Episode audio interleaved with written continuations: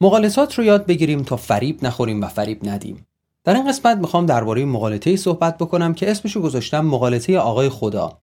در رسائل عبید زاکانی داستانی هست درباره مردی که ادعای خدایی می‌کرد. گرفتنش و آوردنش پیش خلیفه. خلیفه گفت ببین حواست باشه. پارسال یکی بود ادعای پیغمبری می‌کرد آوردنش ما کشتیمش. گفت خیلی خوب کاری کردید چون من کسی رو نفرستاده بودم. آقای خدا از مغالطه ای استفاده می‌کنه به اسم مغالطه تکرار مدعا. این مغالطه اینه که شما به جای اینکه برای حرف خودتون دلیلی بیارید، هی حرف خودتون رو تکرار بکنید. معمولا به اشکال مختلف و با اعتماد به نفس بسیار بالا. انقدر حرف خودتون رو تکرار بکنید تا طرف مقابلتون بدون شنیدن دلیلی اون حرف رو بپذیره. در تبلیغات از این نوع مغالطه خیلی استفاده میشه. انقدر به شما میگن که پفک نمکیشون خوبه تا شما باور می‌کنید که پفک نمکیشون خوبه. شما چه مثالهایی از مغالطه تکرار مدعا رو تا حالا باهاش مواجه شدید؟